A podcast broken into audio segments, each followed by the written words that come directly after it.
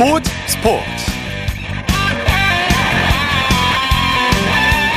여러분 안녕하십니까? 아나운서 이창진입니다. 요즘 프로배구계가 뒤숭숭합니다.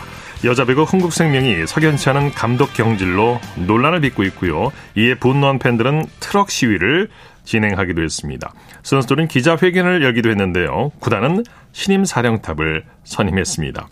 뿐만 아니라 최근 잦은 판정 논란이 불거지고 있는 남자 배구에서는 또다시 판정 논란이 벌어졌는데요. 오늘 대한항공과 현대캐피탈의 경기에서 또다시 비디오 판독 50 논란이 불거졌습니다. 선수들이 크게 동의하면서 심판들에게 항의하는 사태까지 발생했는데요. 토요일 스포츠 플러스 먼저 프로배구 소식으로 시작하겠습니다. 스포츠 동아의 강산 기자와 함께합니다. 안녕하세요. 네, 안녕하십니까? 오늘 남녀부 두 경기가 열렸는데 경장 분위기 어땠습니까? 오늘 남자부 경기가 열린 인천에는 2,194명, 여자부 경기가 열린 수원에도 1,968명의 관중이 입장했습니다. 네. 이제는 2,000명 안팎의 관중들이 꾸준히 경기장에 들어차고 있는데요. 그만큼 인기 스포츠로 확실히 자리를 잡은 모양새입니다. 네. 대한항공과 현대캐피탈의 경기 미리 보는 챔피언십 경기라고 할 정도로 관심을 끌었던 경기였죠.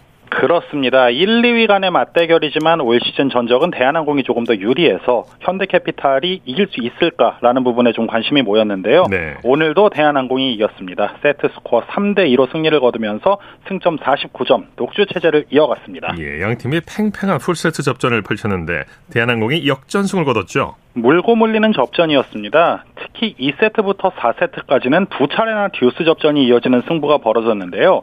역시 5세트 대한항공이 두 차례 연속 득점으로 흐름을 잡으면서 승기를 거머쥐었고요.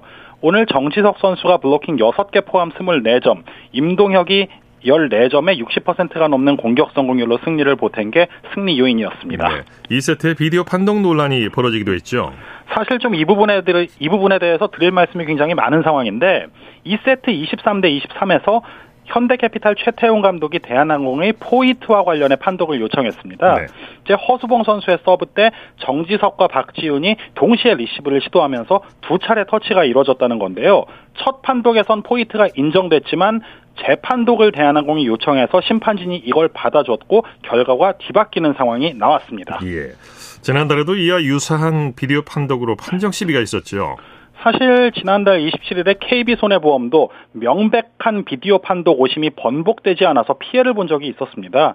이번에 현대캐피탈은 그 상황이 조금 다르긴 하지만 최태웅 감독도 명백한 규정을 만들어 달라면서 굉장히 좀 격앙된 모습을 보였는데요. 이 계속된 판정 논란이 인기에 찬물을 끼얹지 않을까 조금은 걱정되는 느낌이 있습니다. 네. 대한항공이 블로킹은 앞섰지만 서브 범실이 유난히 많았어요. 그렇습니다. 대한항공은 오늘 범실이 39개에 달했습니다. 아, 네. 전체 범실이 현대캐피탈보다 10개가 많았는데 특히 서브 범실만 24개였거든요. 네. 이런 점들은 앞으로 개선해 나가야 할 부분이라고 할 수 있겠죠. 분명히 개선을 해야죠. 여자부 경기 살펴보죠. 선두 현대건설이 최하위 페퍼저축은행을 가볍게 제압했네요. 그렇습니다. 여자부 경기에서는 현대건설이 페퍼저축은행을 3대 0으로 꺾고 2위 흥국생명과의 격차를 7점까지 벌렸습니다. 네, 현대건설이 첫 세트부터 페퍼저축은행을 압도했죠. 시종일관 현대건설이 압도한 경기였습니다. 오늘 공격 득점 42대 31, 블로킹 11대 5, 서브 6대 1로 크게 앞섰고 범실도 10개에 불과했습니다. 네, 현대건설 선수들 고른 득점을 했는데 특히 양효진, 황연주 선수가 폭발력을 보여줬죠. 그렇습니다. 가운데와 우측에서 상당히 잘해줬는데요. 양효진이 블로킹 4개 포함 15점에 61%의 공격 성공률을 기록했고 황연주가 12점, 고예림이 10점을 올리면서 자기 몫을 해냈습니다. 네. 여자 배구가 김연경 선수의 티켓 파워를 확실하게 보여주고 있어요. 네, 그렇습니다. 이 김연경 선수가 국내 무대에서 뛸 때면 팬들의 발걸음은 배구장에 늘 몰리거든요. 예. 여자 배구 7개 구단 홈구장에 전구장 매진 기록이 나왔는데 공교롭게도 전부 김연경 선수가 소속된 흥국생명의 경기입니다. 네. 그만큼 티켓 파워가 대단합니다. 네. V리그 내일 일정 관전 포인트 짚어주시죠. 네, 내일은 안산에서 남자부 OK금융그룹과 삼성화재, 화성에서 여자부 IBK기업은행과 흥국생명이 만납니다. 역시 흥국생명의 경기에 온 시선이 쏠릴 수밖에 없습니다. 예. 권순창 감독의 경질 소동으로 선수들까지 구단의 아쉬움을 드러내면서 좀 논란이 일파만파 커졌는데요. 바로 어제죠. 6일 선임한 김기중 감독의 데뷔전이기도 합니다. 네. 어수선했던 선수들의 분위기가 봉합될 수 있을지 한번 지켜봐야 하는 경기입니다. 네, 소식 감사합니다. 고맙습니다. 프로배구 소식 스포츠 동아의 강산 기자와 함께했고요. 이어서 프로농구 소식입니다. KBS N스포츠의 손대범 농구 해설위원과 함께합니다. 안녕하세요. 네, 안녕하세요. DB와 현대모비스가 연장까지 가는 혈투를 벌였네요. 네, 울산에서 열린 DB와 현대모비스 경기는 DB가 94대 90으로 승리했습니다. 어, 오늘 승리로 2연패에서 탈출한 DB고요. 반대로 현대모비스는 15점 차가 15점 차를 잘 따라잡았지만 2연패로 어, 인해서 4위로 내려앉았습니다. 네. 오늘 경기는 김주성 감독 대행의 감독 데뷔전으로 또 관심을 모았죠. 그렇습니다. 이번 주 초에 이상범 감독과 김성철 코치가 성적 부진을 이유로 하차를 했고요. DB의 전설이었던 김주성 코치가 감독 대행으로 데뷔했는데요. 네. 어, 마지막에는 목이 쉬어가면서까지 열정적으로 팀을 이끌었는데 연장에서 승리하는 쾌거를 맞았습니다. 네. 자, 김종규, 강상재 선수의 활약이 좋았어요. 그렇습니다. 오늘 DB는 가드 쪽에서 부상자가 워낙 많았기 때문에 어, 김주성 감독 등이 빅맨들 위주의 경기 운영을 했는데요. 어, 이것이 효과를 봤습니다. 어, 김종규 선수가 18득점에 리바운드 9개, 김, 강상재 선수가 17득점에 리바운드 8개로 선전하면서 이 올스타 휴식기 이전에 마지막으로 치는 경기를 기분 좋게 마무리하게 됐습니다. 네. 자, LG와 캐롯의 경기는 어떻게 됐습니까? 네, 차원에서 열린 캐롯과 LG 경기는 캐롯이 73대 64로 승리했습니다. 네. 어, 캐롯은 한동안 침체기에 빠져 있었는데 오늘 승리 덕분에 2연승을 달리며 단독 5위가 됐습니다. 네, 어려운 상황 속에서도 선수들이 흔들리지 않고 잘 해줬네요. 그렇습니다. 최근에 임금 체불 이슈로 좀 뒤숭숭했던 팀이었는데 이 선수들이 프로답게 최선을 다해줬습니다. 전성현 선수가 3.5개와 함께 21득점, 로슨 선수도 27득점을 보탰습니다. 네, 캐롯의 김승기 감독 선수들을 칭찬했네요. 그렇습니다. 네, 최근에 뭐 여러 가지 부상도 있고 외부적인 이슈가 많았었는데 그럼에도 불구하고 원정에서 좋은 경기력을 보인 것에 대해서 고맙다고 말도 했고요. 또 마지막에는 선수들에게 감동했다는 말도 전했습니다. 네. 한국가스공사가 삼성을 꺾고 새 첫 경기를 기분 좋게 승리로 장식했네요. 네, 대구에서 열린 가스공사와 삼성 간의 경기는 가스공사가 83대 77로 승리하면서 2연승을 달리게 됐고요. 네. 이 삼성은 7연패에 빠지게 됐습니다. 네, 스카 선수가 복귀전을 치렀는데 아주 의미 있는 경기였다고 하죠. 네, 가스공사의 전신이었던 전자랜드에서 뛰었던 외국 선수죠. 이 데본 스캇이 돌아와서 홈팬들에게 승리를 안겼습니다.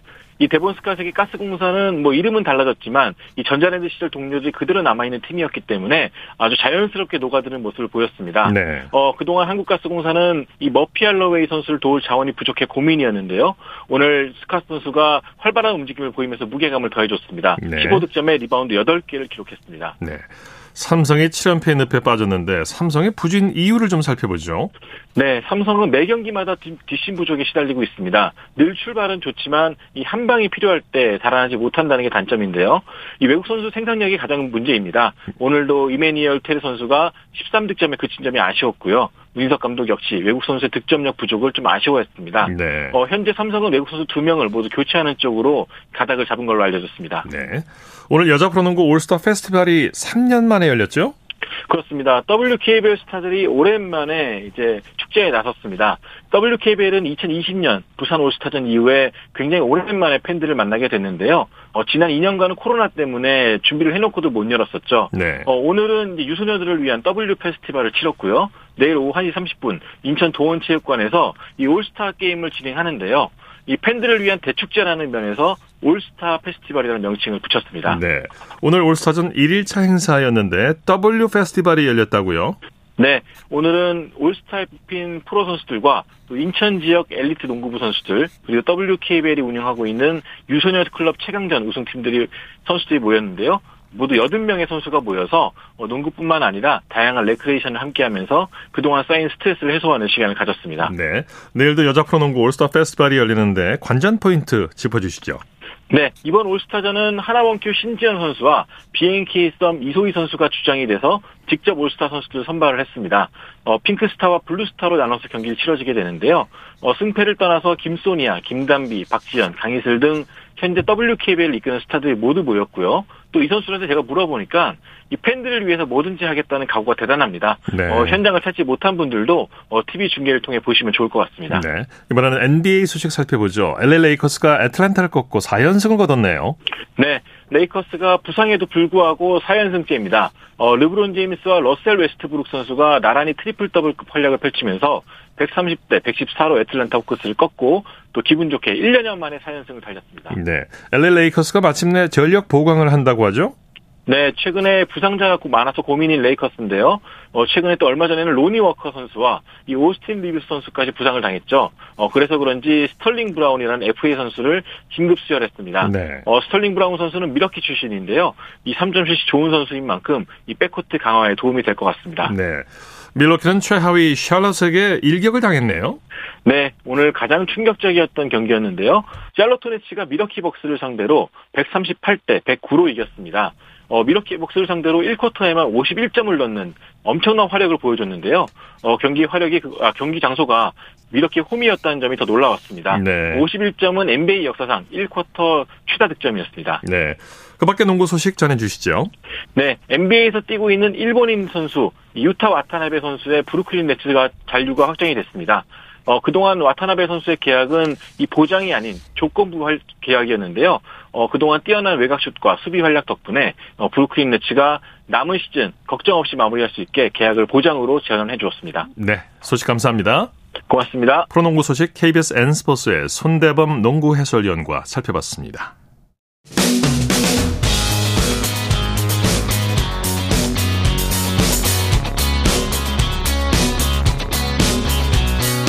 따뜻한 비판이 있습니다. 냉철한 분석이 있습니다. 스포츠 스포츠 토요일 스포츠 스포츠 생방송으로 함께하고 계십니다. 9시 31분 지나고 있습니다. 이어서 축구 소식 전해드립니다. 중앙일보의 박린 기자와 함께합니다. 안녕하세요. 네, 안녕하세요. 자, 토트넘의 손흥민 선수가 지금 어, FA컵 경기를 치르고 있죠.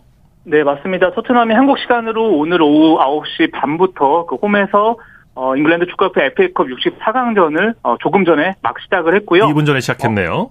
네, 맞습니다. 그 네. 상대가 그 3부 리그 팀 포츠머스지만 현재 그 토트넘의 그 히샬리숑, 클루셉스키, 모우라까지 공격진이 정말 다 줄부상을 당한 상황이거든요. 네. 어, 그러다 보니까 3부 리그 팀이지만 손흥민 선수가 변함없이 선발 출전했고요. 어, 케인, 힐과 함께 어, 3톱으로 나섰습니다. 네, 손흥민 선수가 주중에 아주 오랜만에 골맛을 봤는데 두 경기 연속골에 도전하죠.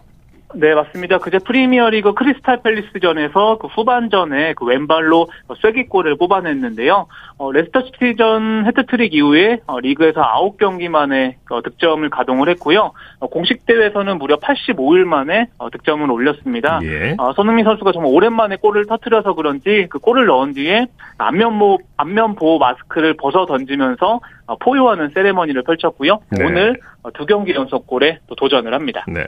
손흥민 선수가 안면 보호 마스크를 다시 쓰고 뛰는 이유를 밝혔다고요. 네, 우선은 작년 11월에 안면 골절상을 당한 뒤에 그 안면 보호 마스크를 쓰고 경기에 나서고 있는데요.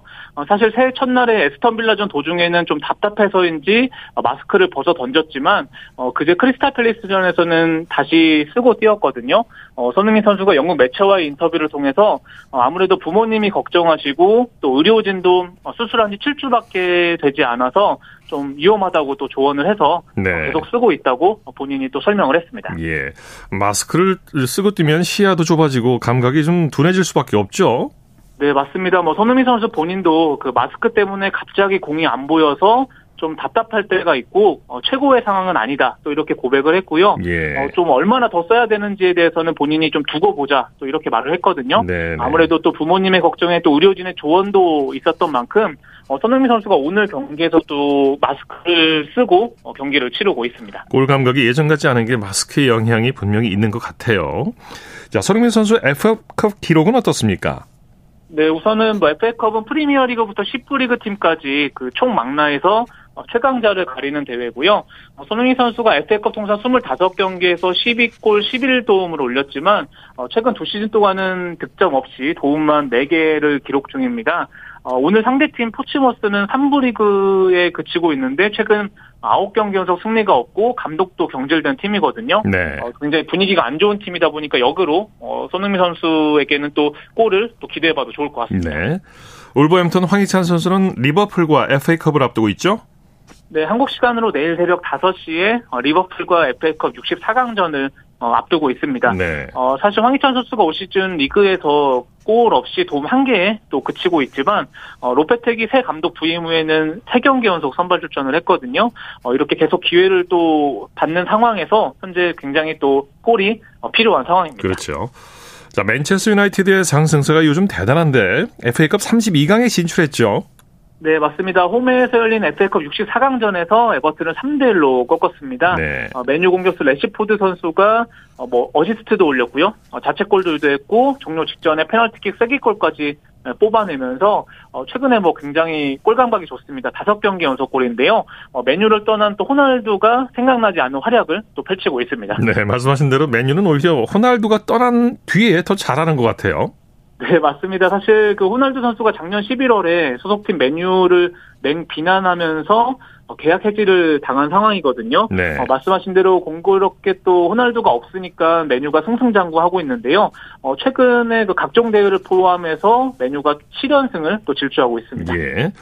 사우디 알라스에 있다는 호날두의 데뷔전은 미뤄졌다고요?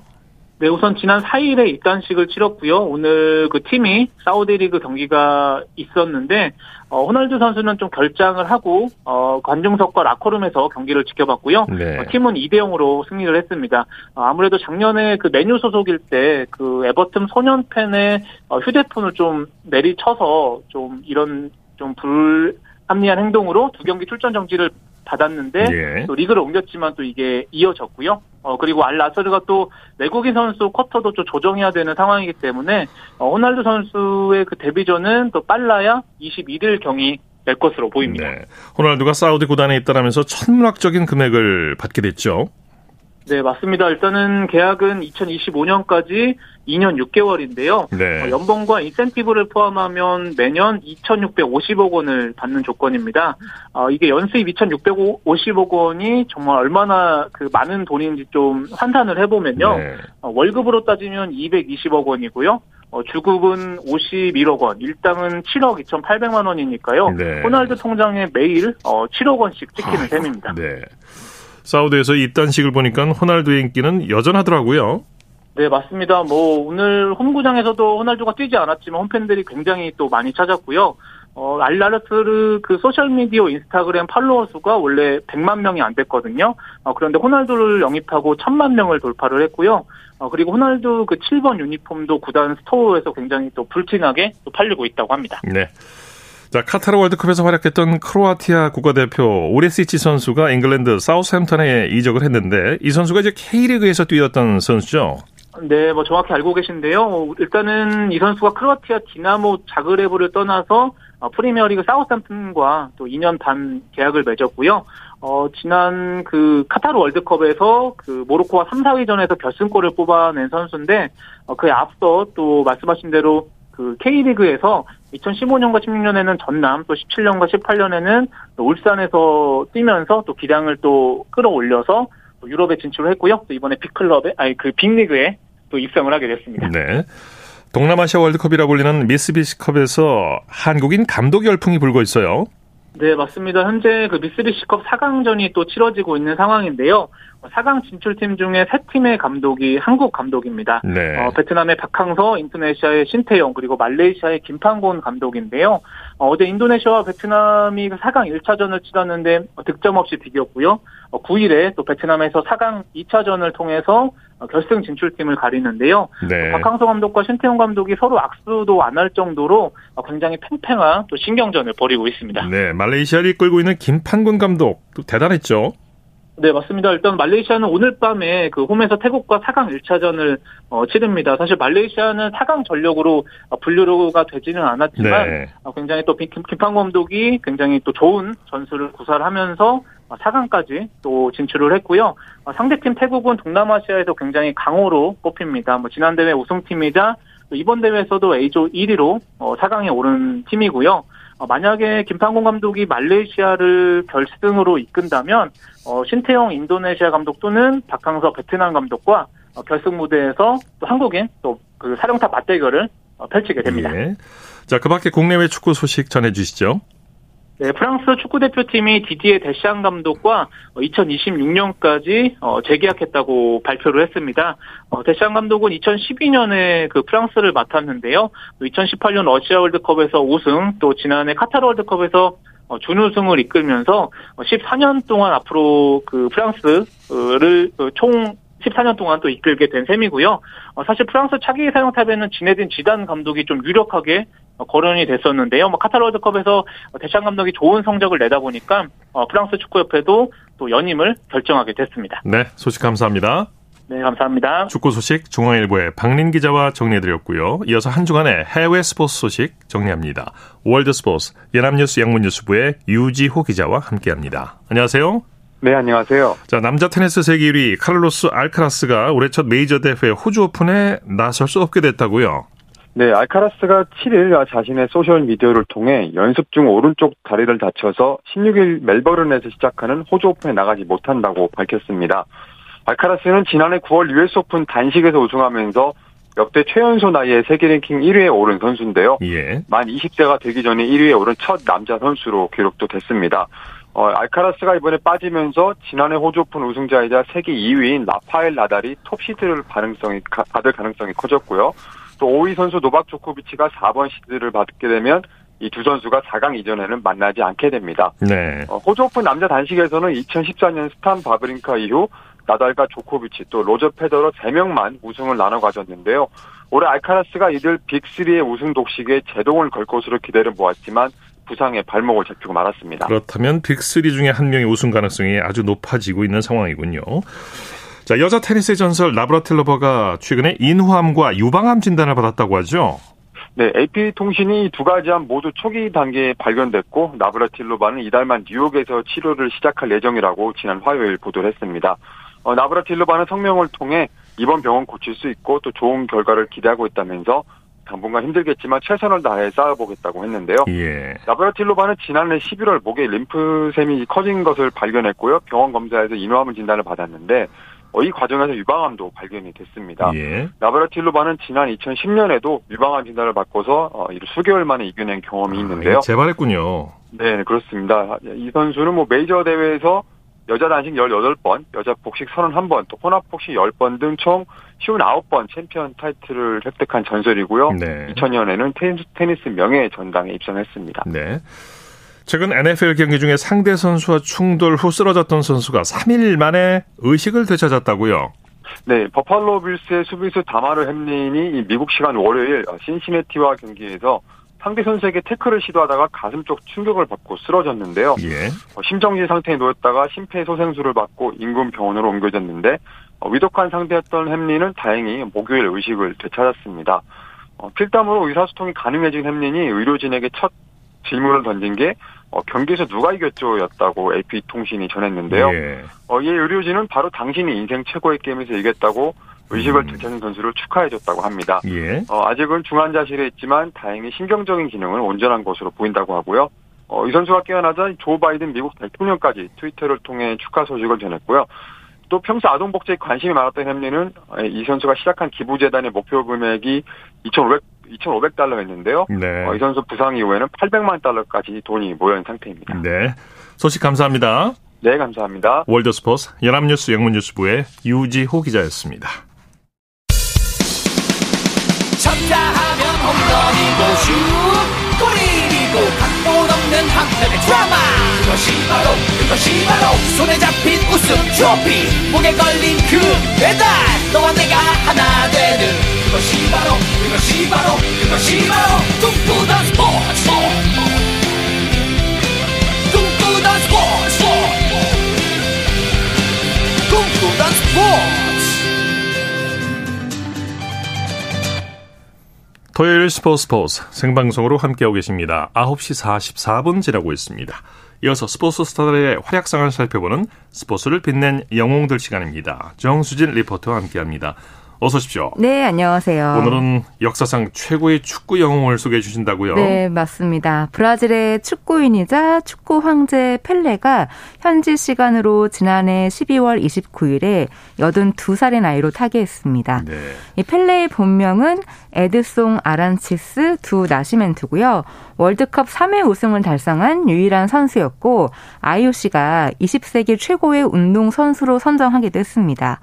The King of Football, 그러니까 축구 황제라는 칭호가 너무나 잘 어울리는 어, 그런 또 그 별명이지 않을까 싶은데 월드컵에서의 활약이 워낙에 뛰어났기 때문에요. 오늘은 펠레의 월드컵 이야기를 해보려고 합니다. 네. 네. 월드컵 3회 우승이라는 대기록을 장식한 월드컵이 58년 스웨덴 월드컵이었죠. 네, 만 17세의 나이로 월드컵에 출전했는데요. 웨일스와의 8강전에서 결승골을 넣는 활약을 펼친 거예요. 네. 후반 21분 골대 앞에서 오픈 찬스를 맞았고 오른발 발리슛으로 월드컵 최연소 득점이라는 기록을 세웁니다.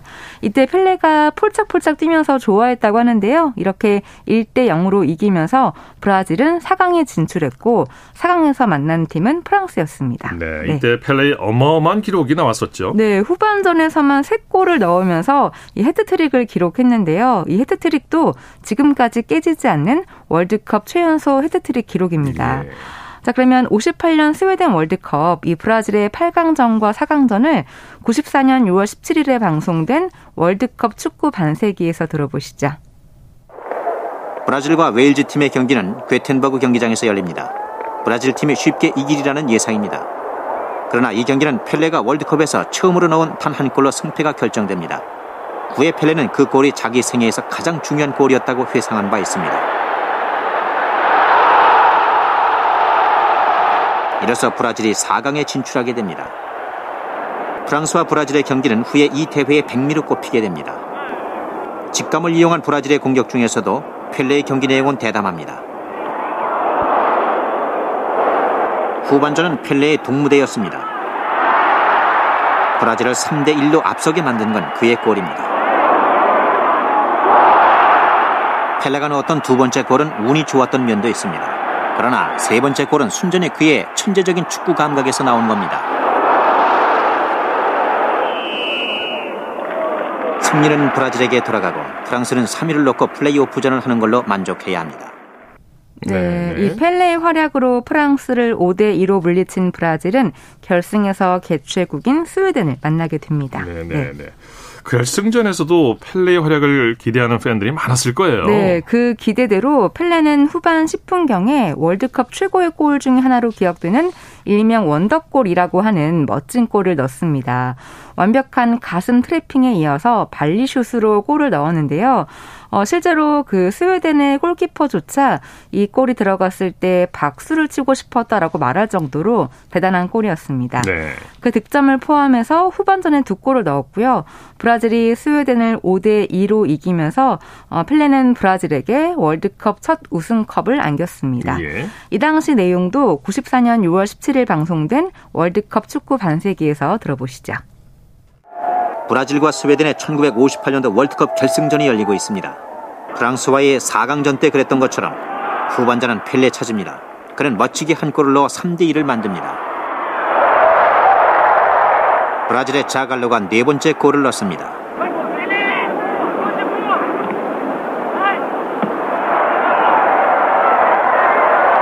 스웨덴의 시몬슨이 유연한 동작으로 한 점을 만회합니다. 4대 2로 스웨덴에겐 아직 기회가 있습니다. 하지만 결정권자는 펠레였습니다.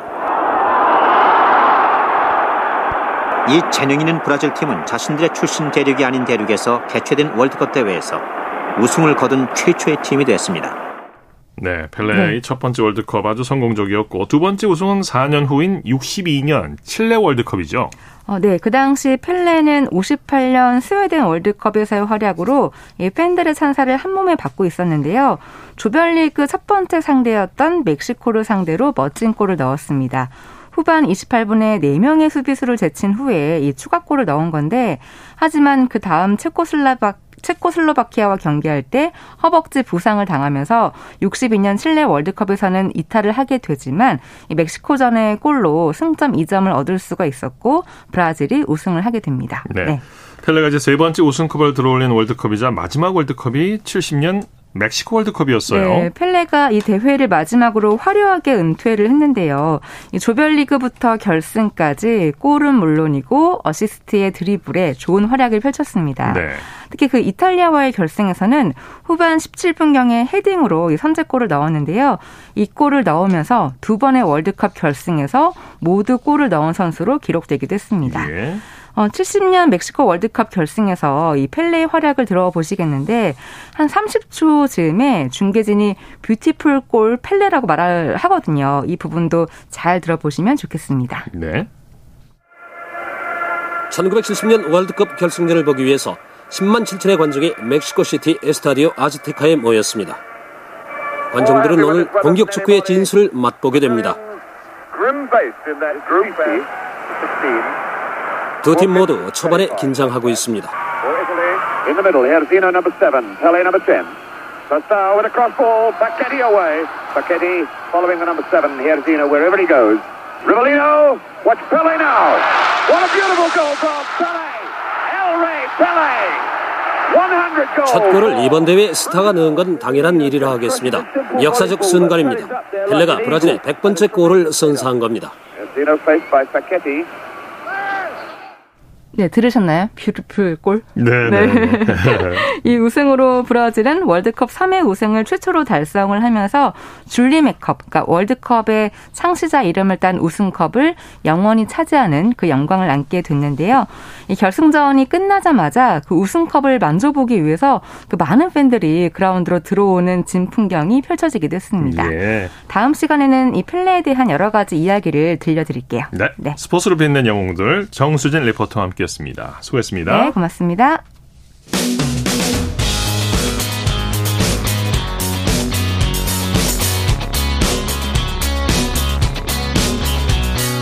따뜻한 비판이 있습니다. 냉철한 분석이 있습니다. 스포츠 스포츠.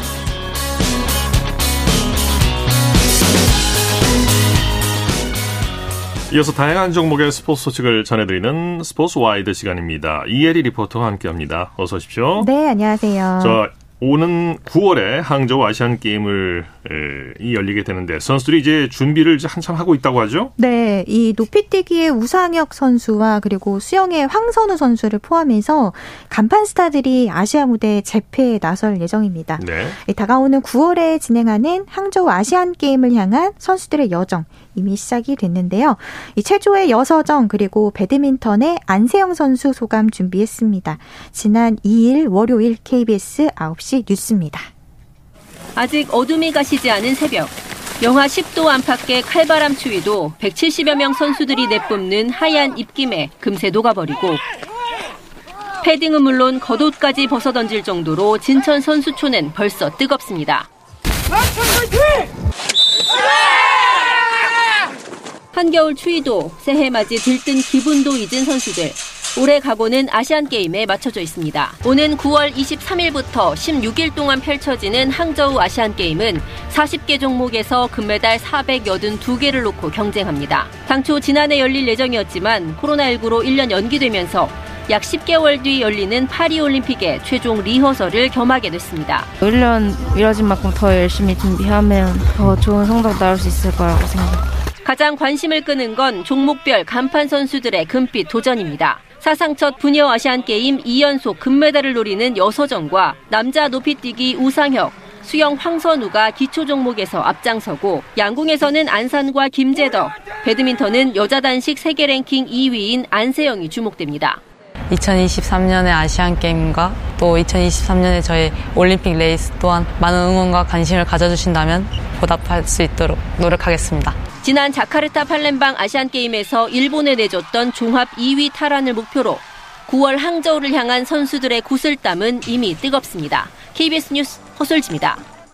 네, 제77회 전국 남녀 피겨스케이팅 종합선수권 대회가 경기도 의정부에서 열리고 있죠. 네, 지난 5일 목요일부터 내일까지 열리는데요. 어, 이 피겨 종합 선수권 대회 선수들의 아름다운 연기로 뜨겁게 달아오르고 있습니다. 어, 우선은 어제 경기도 의정부 실내 빙상장에서 2023-2024 시즌에 뛸 국가대표 선발전을 겸해서 개최된 제77회 전국 남녀 피겨스케이팅 종합선수권 대회 아이스 댄스 부문에 어, 한국 아이스 댄스의 희망 임해나 예콴조가 1위를 차지했는데요. 먼저 임해나 선수는 19살 캐나다 교포로 한국 국적을 가졌고요. 예콴은 22살로 중국계 캐나다인이라 2026년 밀라노 코르티나 담페초 동계 올림픽을 겨냥해서 귀화를 준비 중입니다. 예. 임해나 예콴조가 이번 대회에서 주니어 세계 선수권 출전 티켓을 따냈는데요. 어제 KBS 9시 뉴스입니다. 죽음의 무도 선율에 맞춰 임해나 예콴조가 강렬한 연기를 시작합니다. 두 명이 한 몸처럼 빙글빙글 도는 twizzle과 예콴이 임해나를 번쩍 들어올려 펼치는 리프트 동작까지 흠잡을 데 없는 우아한 기술이 이어졌습니다. 두 선수는 심장을 꺼내는 듯한 강렬한 포즈로 연기를 마무리했습니다. 주니어 그랑프리 파이널 메달리스트의 화려한 기량에 뜨거운 함성이 쏟아졌습니다. 사람들 직접 볼 수 있어서 우리 에너지하고 힘이 더 생겼습니다. 그래서 우리 연기하는 게 너무 재밌었어요. 이메나와 예칸조는 다음 달 주니어 세계선수권에 출전해 한국 피겨의 새 역사에 도전합니다. 5년 만에 등장한 한국 페어팀 조혜진 스티븐 에드콕조도 국내 팬들 앞에서 여유롭게 연기를 펼쳐 보였습니다. 국가대표 선발전을 겸해 열린 이번 종합선수권 대회는 팬들과 함께 열기가 더욱 뜨거웠습니다. 올림픽 스타들부터 지난 국가대표 선발전에서 1위를 차지한 피겨 요정 신지아가 총출동해 남녀 싱글에서 열띤 경쟁을 펼칩니다. KBS 뉴스 신수빈입니다. 네, 그리고 피겨 차준환과 김예림 선수가 각각 남녀 국가대표 최종 선발전 쇼트 프로그램 1위를 차지했어요. 네, 먼저 차준환 선수 같은 장소에서 열린 대회 남자 시니어 싱글 쇼트 프로그램에서 합계 101.04점을 받아서 10명 중에 1위에 올랐습니다. 그리고 여자 싱글 김예림 선수는 쇼트 프로그램 합계 71.59점으로 1위를 차지했는데요. 네. 2023-2024 시즌 피겨 국가대표는 지난해 12월에 열린 2022 KB금융 전국 남녀 피겨스케이팅 회장배 랭킹 대회와 이번 대회 성적을 합산해서 결정이 됩니다. 네. 어, 최종 순위가 결정되는 남녀 싱글 프리스케이팅 경기는 내일 같은 장소에서 치러집니다. 네. 2024 강원 동계 청소년 올림픽 조직위원장으로 사격의 진종오 선수 그리고 쇼트트랙의 조해리 선수가 추천을 받았다고요? 네, 2024 강원 동계 청소년 올림픽 조직위원장이 이달 안에 결정될 예정인데요. 문화체 육관광부는 대한체육회가 사격 진종호 선수와 전 쇼트트랙 조 해리 선수를 2024 동계 청소년 올림픽 공동 조직 위원장으로 추천을 했고요. 네. 현재 선임 절차 등을 논의하고 있다고 밝혔습니다. 네.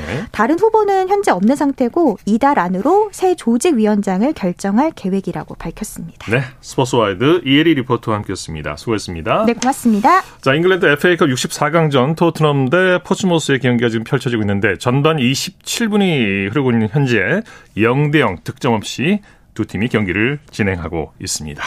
자, 스포츠 스포츠 오늘 준비한 소식은 여기까지고요. 내일도 풍성한 스포츠 소식으로 찾아뵙겠습니다. 함께해 주신 여러분 고맙습니다. 지금까지 아나운서 이창진이었습니다. 스포츠 스포츠